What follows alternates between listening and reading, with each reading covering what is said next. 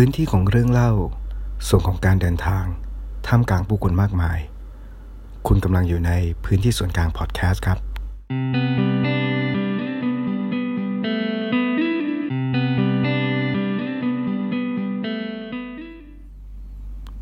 เรียนให้จบ มีงานทำที่มั่นคง มีบ้าน มีครอบครัวที่ดี มีใครที่ชีวิตลงล็อกตามสูตรนี้บ้างไหมครับ สวัสดีครับคุณผู้ฟัง ยินดีต้อนรับเข้าสู่พื้นที่ส่วนกลางพอดแคสต์นะครับ สิ่งที่ผมกล่าวไปเมื่อตอนต้นเนี่ย ผมเชื่อว่าใครหลาย ๆ คนนะครับ น่าจะเคยได้ยินกันมาบ้าง ตัวผมเอง เคยได้ยินอะไรแบบนี้มาตั้งแต่สมัยที่ผมยังเป็นเด็กอยู่ สมัยที่ผมยังต้องคร่ำเคร่งกับการเรียนหนังสือให้ได้เกรดเฉลี่ยดีๆ คนรอบๆตัวมักจะบอกว่า ต้องตั้งใจเรียนนะ เรียนจบไปจะได้มีงานทำที่ดี จะได้มีบ้านมีครอบครัวที่อบอุ่น ซึ่งมันถูกต้องมากๆเลยนะครับ แล้วก็ผมเรียกเจ้าสิ่งนี้ว่าสูตรสำเร็จ เพราะถ้าหาก เรากดสูตรนี้ติดขึ้นมาเมื่อไหร่ เราก็น่าจะมีชีวิตที่ปลอดภัย และค่อนข้างจะสมบูรณ์ทีเดียวผมเชื่อแบบนั้นนะครับ ซึ่งเจ้าสูตรเนี้ย ก็คล้ายๆออกจากคล้ายๆนะครับ กับเกมลากจุดหากใครพอนึกออกนะครับ เจ้าเกมลากจุดเนี่ยที่เราต้องลากเส้นจากจุด A ไปยังจุด B จุด B ไปยังจุด C ลากไปเรื่อยๆ จนมาถึงจุดสุดท้าย เราก็จะได้ภาพภาพหนึ่งที่เป็นภาพที่มีความหมายและสมบูรณ์ เป็นภาพที่ต่อให้คนสิบคนมาลาก ก็จะได้ภาพเดียวกัน มันทำให้ผมนึกย้อนไปถึงตอนที่ช่วงที่ผมเรียนจบใหม่ ๆ คล้ายกับว่าผม ได้ลากเส้นจากจุด A ไปยังจุด B เรียบร้อยแล้ว ต่อจากนี้ก็จะเป็นการเดินทางครั้งใหม่ ที่ผมต้องลากเส้นจากจุด B ไปยังจุด C นั่นคือการมีงานทำที่ดี และแน่นอนผมทำสำเร็จครับ ในระหว่างชีวิตการทำงานนะครับ ช่วงเวลาที่ผมกำลังเดินทางจากจุด C ไปยังจุด D มันก็ดูจะไม่มีปัญหาอะไร ที่เราไม่สามารถจัดการได้ อาจจะมีปัญหาที่นอกเหนือจากการควบคุมไปบ้าง แต่เราก็ยังพอตั้งหลักและรับมือกับมันได้ พอจะเดาได้ว่าทิศทางมันจะมาทางไหนแล้วเราจะจัดการมันยังไงนะครับ แต่เมื่อพอผ่านเวลาไปเรื่อยๆ ผมเริ่มมีคำถามบางอย่างครับ ผมเริ่มมีคำถามว่า แล้วถ้าหากการเดินทางในสู่สำเร็จของผมอันเนี้ย มันเกิดไม่สมบูรณ์ขึ้นมาล่ะ ถ้าระหว่างทางจากจุด C ไปจุด D ที่ผมกำลังจะไปเนี่ย ผมกลับไปไม่ถึง หรือในอีกทางหนึ่งถ้าสมมุติผมต้องเลี้ยวออกนอกเส้นทางไปบ้าง หรือผมต้องเดินอ้อมมันแสนไกล แต่ในสุดท้ายถ้าผมได้ผลลัพธ์แบบเดียวกัน นี่มันจะยังเรียกว่าเป็นสูตรสำเร็จได้หรือเปล่า นั่นเป็นคำถามที่ผมยังสงสัยอยู่เหมือนกันครับ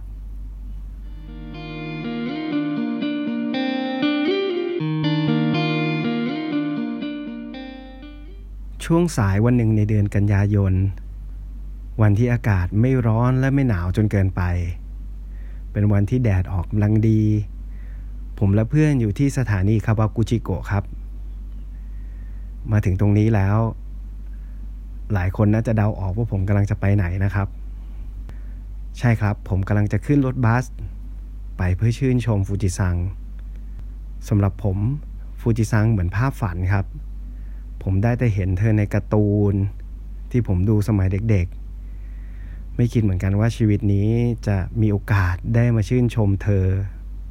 ด้วยสองตาของตัวเอง หลายคนอาจจะแปลกใจนะครับว่าทำไมผมใช้สรรพนามแทนฟูจิซังว่าเธอ ก่อนหน้าที่ผมจะมาญี่ปุ่นในรอบนั้น ผมเคยได้ไปอ่านข้อความอยู่ข้อความหนึ่งครับ ที่เขาบอกว่า รู้ไหมฟูจิซังเหมือนผู้หญิงนะ ใช่ว่าทุกคนที่มาที่นี่ มาที่ญี่ปุ่น จะได้โยนโฉมเธอแบบเต็มตา ธอค่อนข้างขี้อายพอสมควร ฉะนั้น สิ่งหนึ่งที่คุณควรจะพกมาด้วยในการที่จะมาหาเธอ คุณควรจะมีโชคประมาณหนึ่งเลย ซึ่งนั่นแหละครับ ผมไม่แน่ใจเหมือนกันว่า โชคที่ผมพกติดตัวมาด้วยเนี่ย มันเยอะพอที่จะทำให้ผมเจอเธอได้หรือยัง เพราะว่าเมื่อผมมองไปนอกหน้าต่างรถบัส ผมเริ่มเห็นก้อนเมฆกลุ่มหนึ่งครับกำลังเคลื่อนตัวเข้ามา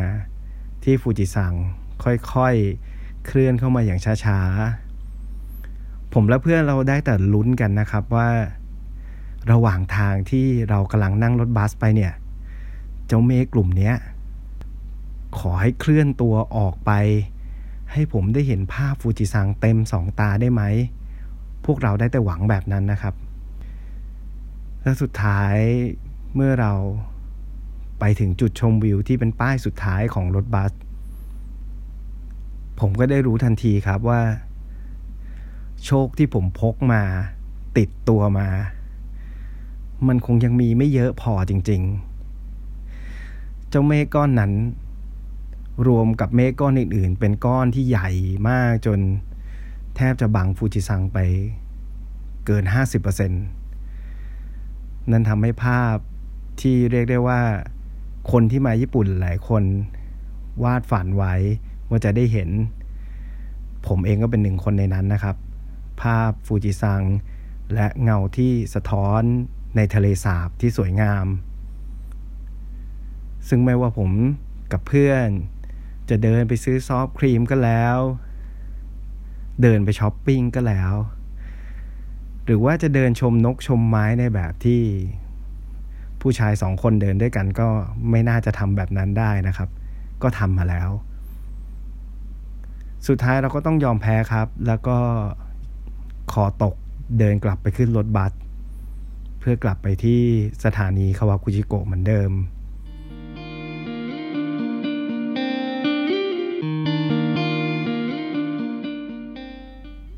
มันเป็นความผิดหวังที่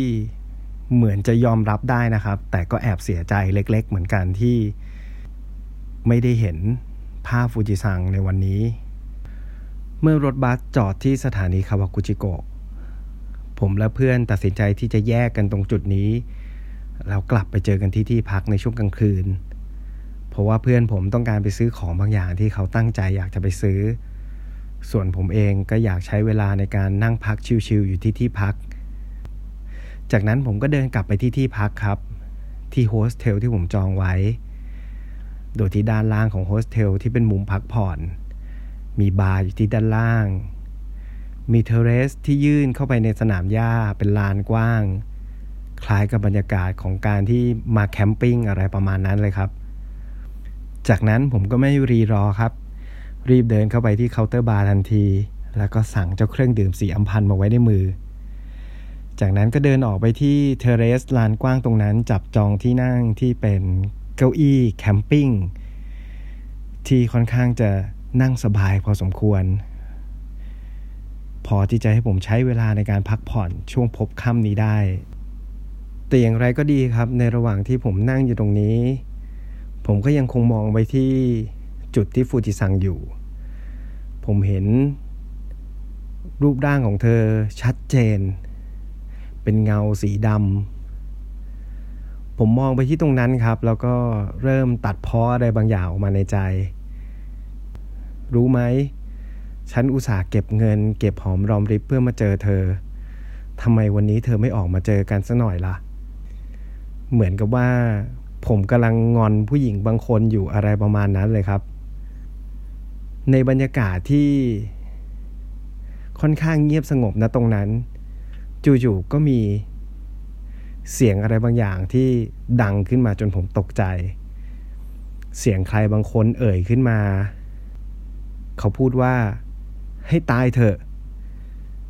นี่คุณจะเป็นแขกคนเดียวของเราในคืนนี้หรือไงเนี่ย ผมหันไปมองรอบๆตัวนะครับ ก็ไม่มีใครเลย มีแต่ผมเพียงคนเดียว แล้วผมก็หันไปหาที่มาของเสียง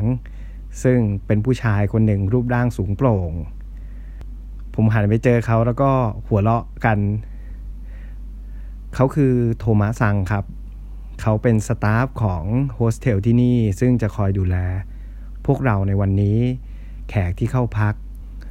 ผมและโทมะผลัดกันแนะนำตัวให้กันและกันนะครับ แล้วก็นั่งแลกเปลี่ยนพูดคุยข้อมูลกันอยู่พักหนึ่ง ไม่นานเจ้าเครื่องดื่มสีอัมพันในมือผมก็เริ่มร่อยหรอลงทุกที ผมบอกโทมะว่า ผมขอไปสั่งเบียร์เพิ่มก่อนนะ เขาบอกว่า เดี๋ยวก่อน คุณมาที่เนี่ย คุณได้ลองดื่มวิสกี้หรือยัง ตอนนั้นผมเริ่มสงสัยครับว่าทำไมต้องเป็นวิสกี้ แต่ผมก็ตอบเชิงปฏิเสธออกไปนะครับ พูดไปตรงๆว่าวิสกี้อาจจะไม่ใช่ทางถนัดของผมเท่าไหร่ ผมน่าจะเป็นสาย เจ้าเครื่องดื่มประเภทแบบขวดๆอย่างนี้มากกว่า แม้ผมจะตอบเชิงปฏิเสธออกไปแบบนั้น แต่โทมาก็เหมือนว่าจะยังไม่ยอมแพ้นะครับ เขาพูดอีกครั้งบอกว่า มากับผมก่อน อย่าเพิ่งปฏิเสธสิ มาลองดูซะหน่อย จากนั้นก็ตัดผ้ามาอีกที ผมรู้ตัวอีกทีก็มายืนอยู่ที่หน้าเคาน์เตอร์บาร์ซะแล้วตรงหน้าผมมีขวดวิสกี้วางอยู่ประมาณ 3-4 ขวด โทมัสบอกว่าอยากให้ผมลองชิมตั้งแต่ขวดทางด้านขวามือสุดไล่ไปถึงขวดทางด้านซ้าย บอกตามตรงครับ ทุกครั้งที่กระดกวิสกี้ลงไปในลำคอ ผมจะมีเสียงแผ่ซ่านออกมาจากลำคอทุกครั้ง แล้วก็วางแก้วลงบนเคาน์เตอร์บาร์อย่างแรง นั่นเป็นภาพที่ทำให้โทมะและน้องบาร์เทนเดอร์อีกคนแบบอดที่จะขำไม่ได้นะครับ ซึ่งผมว่ามันเป็นบรรยากาศที่ตลกแล้วก็สนุกสนานทีเดียว ผมลองชิมไปจนถึงขวดสุดท้ายครับ ซึ่งเขาบอกกับผมว่าขวดนี้เป็นขวดที่พิเศษมากๆเลยนะ ผมถามเขาไปว่าพิเศษยังไง เจ้าขวดนี้มีชื่อว่าฟูจิซันโรคุนะครับ ซึ่งโทมะเล่าให้ผมฟังว่า ความพิเศษของวิสกี้แบรนด์นี้ คือเขาใช้น้ำที่ไหลมาจากฟูจิซังเป็นวัตถุดิบในการผลิตวิสกี้ นั่นทำให้ผมตกใจ สุดท้ายแล้วผมก็ปฏิเสธในความพิเศษนี้ไม่ได้ ผมหันไปบอกน้องบาร์เทนเดอร์ทันทีว่า ผมขอดื่มเจ้าวิสกี้ฟูจิซันโรคุนี้ในแบบ on the rock จากนั้นผมก็เดินกลับไปนั่งที่เดิมครับ ตรงจุดที่ผมเลือกที่นั่งไว้ตั้งแต่ตอนแรก ส่วนโทมะก็ขอตัวไปดูแลแขกท่านอื่น ในระหว่างที่เริ่มมีแขกเข้ามาที่บาร์ที่โฮสเทลเยอะขึ้น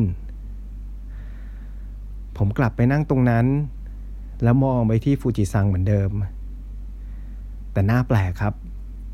ความรู้สึกตัดพ้อที่มีก่อนหน้านี้ หรือความรู้สึกผิดหวังที่มีมาตั้งแต่ตอนกลางวัน มันกลับหายไป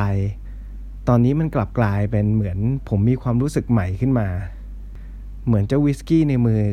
แล้วก็ภาพฟูจิซังที่เห็นตรงหน้า มันทำให้ผมเข้าใกล้เธอมากขึ้น มากกว่าตอนที่ผมไปยืนชม เธอเมื่อตอนกลางวันเสียอีก น่าแปลกจริงๆ ที่ผมรู้สึกแบบนั้น มันทำให้ผมนึกถึงเรื่องของสูตรสำเร็จ ที่ผมพูดถึงไปเมื่อตอนต้น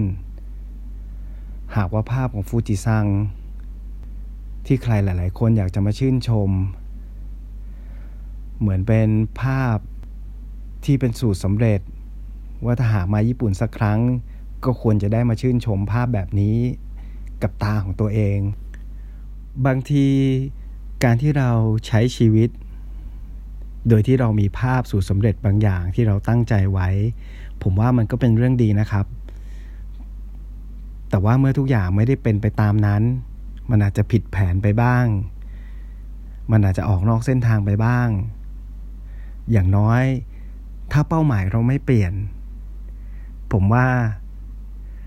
ยังไงเราก็ยังอยู่บนเส้นทางอยู่ดีครับ เพราะบางคนอาจจะสามารถลากเส้นตรงจากจุดหนึ่งไปสู่อีกจุดหนึ่งได้เลย แต่กับบางคน